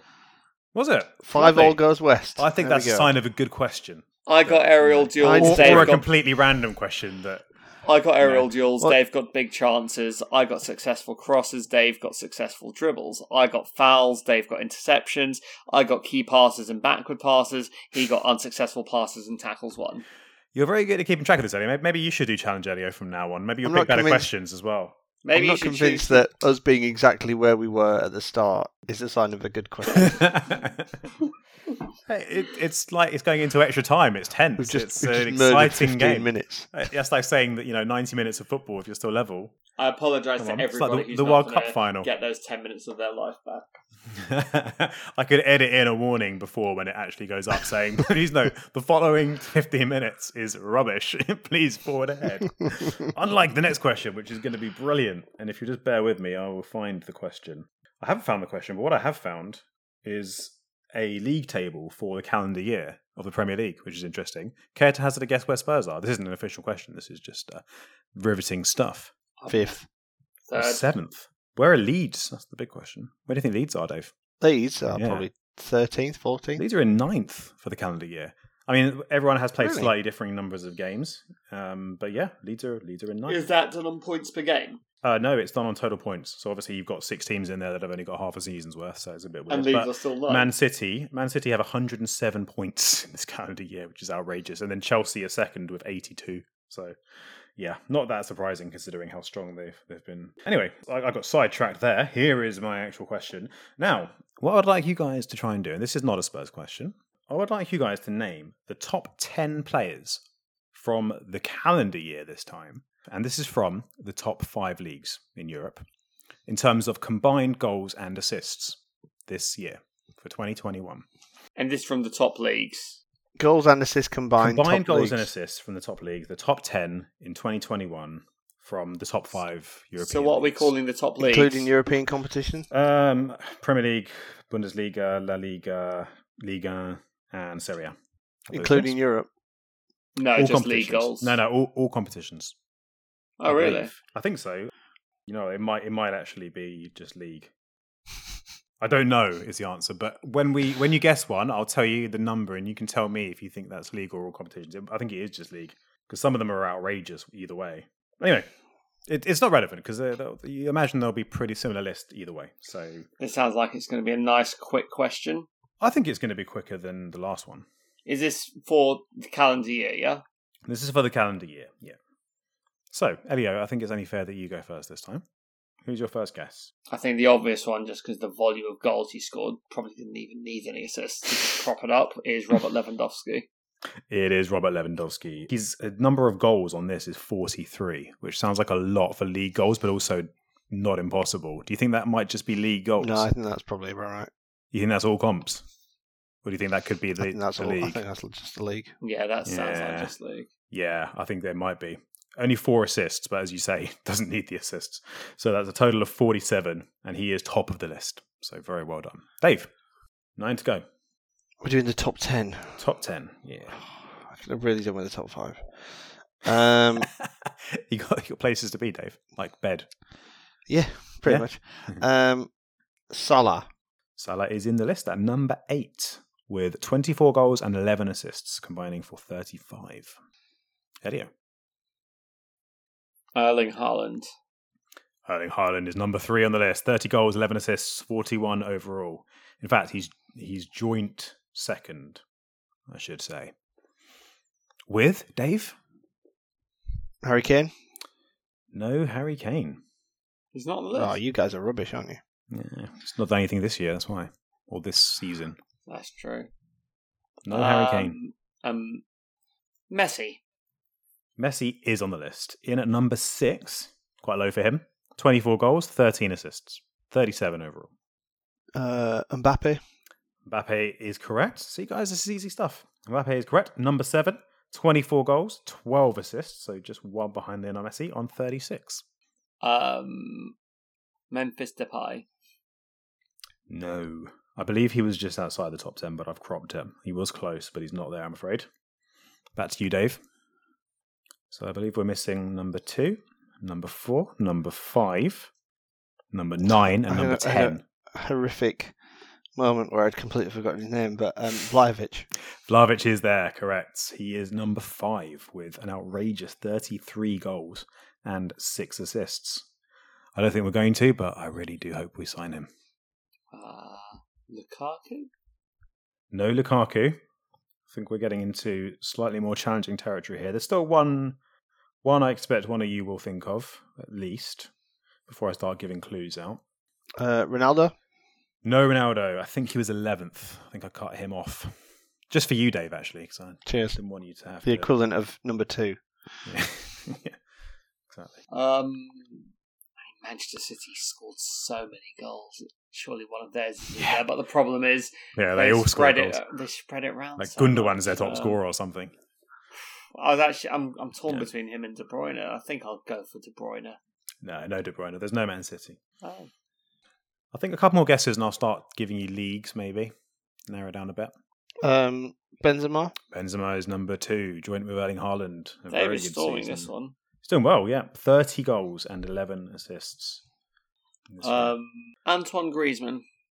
no Antoine Griezmann, Nah. I'm afraid. I think we might just be missing. Oh, we're missing three. So we've got number four and then number nine and 10. Nine and 10 are relatively tricky. Number four, big name, but might not be the first one you think of. Hmm. One more guess, Dave, and then I'm going to start giving leagues. Neymar. No Neymar. I think he's played enough. Uh, right. So two of these guys are Bundesliga, and one is Serie A. The Oh. only one from Serie A, actually. Which is uh, Chiesa. no, no Chiesa. Two Bundesliga, one Serie A. Any ideas, Dave? Yussuf Poulsen. No. Elio, do you need more clues? I'm going to go with um, Muller. Muller's number four. Very well done. Wasn't sure you Yeah. get that one. He's actually got this is incredible. He's only got ten goals, but he's got thirty assists. That's Oh, outrageous, isn't it? That's got to be. You know That's what? amazing. A guy who's not. no not one talks. About, don't, No. don't talk about that enough. it's it's almost it's almost. I think like he's a the most underrated circle. player of his generation. That's the thing. I mean, we were talking about this last week, and I think he's he's so underrated. But I think people have started recognizing how underrated he is Can't recently, which comedy. makes him rated. But yeah, his Lewandowski. Yeah, uh, but yeah, thirty assists. A guy who's not on this list, but I remember seeing something recently. Um, uh, is it Dusan Tadic? Is that his name? at Yeah, but he's Ajax? doing Yeah. for Ajax in he's- Holland. He's in Holland, but he's just broken the record You'd for get five goals up assists. for. No, for assists in um, in the league. He broke Messi's record of all people. Yeah, it's in Holland, but still something. But he's not on this list because So we're just looking at nine and ten Just now. nine and ten, and one is Serie A and one is Bundesliga. And And it's clue time. Excellent. Hit me. is it? well, I think it's a clue time after your go because Elio went first. Oh, so it's ah, only fair, Dave. Come on. But you've done so well so far that I have faith in you to get one of these guys without a clue. So just go for it. Dybala. No Dybala. He had a pretty cool season, didn't he? All right, Elio, would you like to know their goal tally, their assist tally, or their Uh, I'm going to go for Lautaro Martinez. That's not right, I'm afraid. I got cocky. Nationality, Cocky. please. You want nationality? Okay, I'm going to give you the one that I think will narrow it down less, and he is Portuguese Portuguese. and plays in either Serie A or the Bundesliga. I won't tell you which. I think I've Elio, got from that clue. Do you think you know it? I think you might get this, Dave. No, I'm drawing a blank. You gonna skip? You gonna Oliver? Yeah. Elio can have it. Elio? I think it's Andre Silva. It is Andre Silva. Just because he's Dave. the only Portuguese player I can think of of any repute in either league.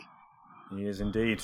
Didn't you do a, a Bundesliga FM save? I thought you might get that one. thought it might be on your radar. Uh, I did, but I think A he played back. for AC Milan when I was. Oh, did he? Oh, fair enough. Okay. Yeah, I'm not familiar. He's got he 24 was shipped goals. out pretty sharpish. 24 goals and 10 assists, 34 overall. And we're just missing number 10, who I will tell you, Elio, is a Colombian. Oh, And you can also great, work but out. Dave's go. no, Is it's it? your go. I 'Cause- just got Andre Silva. Oh, no, you did. Oh, yeah. Okay, well, that's fair. Dave Clue didn't help him last time. Maybe it'll help him this time. Colombian. And you, you can work out the league as well. So it's a Colombian in Serie A. That's right.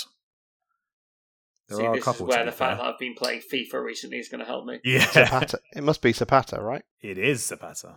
However, there are other Colombian strikers in Serie A, I believe. I think is, is it Muriel? Is the other one who? Is he? Is I, he also I was Atalanta? good. Zapata's the only one I'd have gone for. Another Yeah. draw, five all. Another draw. Nice Wow, to see, this is tense. You guys, I, I think this We is the might as sign well of not great, be great quizzing. Great quizzing. This is tense. It's I you know all going cut- into the final. It's I all down to the who am I. Challenge Elio. This is this hasn't really been challenge Elio so much as it has. It, has, it was never challenge Elio. That was the secret. name players. it's stab in the dark. It's it's just a lottery, isn't it? All right. Well, we come on to our third and final question today. This next round is the Who Am I game, where I will read out a series of clues. and- Darren Anderson. No. All right. Night, everyone. it will never be Darren Anderson. And so this is the round where I read out a series of clues about a player who has or does play for Spurs, and the guys will try and guess who I'm talking about. So, first clue: I'm five foot ten inches tall. it's not Darren Anderson. Who's going first? Doesn't matter, does it? Second clue: I have played 105 games for Spurs. I'm going to keep naming the 105. There's no going first. You can just both shout out. But if you shout out once and you're wrong, you've got to give the other guy a guess. That's how we're doing 105, it. yeah? 105. Moving on. I have played for three current Premier League clubs. Next clue. I never won a top flight league, but I have won cups in two countries. Next clue. Next clue. I scored for my country at two World Cups. Any closer? Anyone starting to put together an idea? Okay. Next clue. My middle name is Winston. Surely you must know who it is now, guys. Surely. I have played Oh, in three top flight leagues. Okay. No, Oyvind nobody? Leonhardsen. No, that is not right. But I'm glad we finally got a guess. I thought you guys were going to sleep. Um, I've run out of paper to write these, these, fa- these facts down. I have played in a World Cup semi final. Now we're narrowing things down a bit. Anyone want to hazard a guess? I have a guess, but do I need to give Dave a stab first? Not necessarily. I think we were just saying you shout it out, but if you're wrong, then you can't say another one until they've had a go. Or passed. Well, I did say one and it was wrong. No, but not since the last clue you didn't. Okay, Steffen Freund. No, it's not Steffen Freund. Dave, would you like a guess, or am I going to give you the next clue? It is not Steffen Winston Freund. Next clue, please. Next clue. I have played in the North London Derby and El Clasico. Any ideas? Popescu. No. Okay, this one's interesting. Hang on, hang on, hang on, hang on, hang on. Yeah. Oh, no. Sorry. No? Who are you thinking? We had Van der Vaart last week, so it wouldn't be I was thinking again. of Gary Winston Lineker. Gary Winston Lineker is the correct answer. Outrageous. Very oh, well oh, that's because I that's because I wrote down two World Cup goals, not he scored World Scored Cup goals in two, World, Cups. Yeah, yeah, very good. Gary I mean, Lineker's I had to make them. Winston. Yeah, it is. I learned that today on his Wikipedia. Yeah, Bloody hell, it took a I while. thought that- but that means I win, so that's cool. it means That you win mean overall. win. It means that it means that all that last half an hour was for nothing for Elio. How do you feel, Dave? You finally won one. I feel, I feel, I feel amazing. Yeah, As does well Finally deserved, and you were very Alright. good at the Who Am I game. I have to say. Exactly. Considering they are technically Spurs I've questions. practically got a streak going on. So yeah, game. so Gary Winston Lineker also once donated a six-figure sum to help save his boyhood club from liquidation, being Leicester. Might have been a clue. Another clue that I didn't get onto, Dave, which I don't know if this would have helped you, but it certainly would have helped you before Elio, I imagine. I was offered a trial by Leeds United before joining my first club. Did you know that? I didn't actually. there you go. Um, and the last clue was just a quote from him saying, "Football's a simple game. Twenty-two men chase the ball around for ninety minutes, and in the end, the Germans always win." Nice quote. So there you have it. Gary Lineker, Gary Winston Lineker. I don't think I could ever watch Match Today in the same way now that I know that that's his name. As far as I know, he is not a qualified helicopter pilot. Um, Dave is the winner of this week's Challenge Elio, so very well Yes. done. Guys, that's a pretty colossal episode, but we did Hey, have two the one that games to talk about. it. exactly, yeah. That's why I don't feel quite so bad. But of course, we're going to have a game or two to talk about next week. And let's hope that as people are listening to this, we've just won another game. Any closing thoughts before I let you both go to bed? Do better quizzes. I guess Happy Christmas Yeah. and Happy New Year and all that. Absolutely. Crap. Happy New And- Year to everybody who puts up with the duration of this podcast. Yeah. We're, May 2022 bring you yeah, shorter podcast. shorter, more succinct, and to the point podcasts. Fantastic. Well, look, let's close things off. Thank you. In all seriousness, thank you guys for uh, putting up with a very long podcast, and it's been great. And I'm glad that we had a couple of wins to look back on and talk about. I hope as many of you as possible join us next week, where we're going to be looking back on the Southampton game and looking forward to a couple more games in the league as well. And our first 2022 episode, and uh, of course, we'll have the return of hopefully a slightly snappier challenge, Elio. But until then, you stay classy, Spurs fans, and we will see you again next week.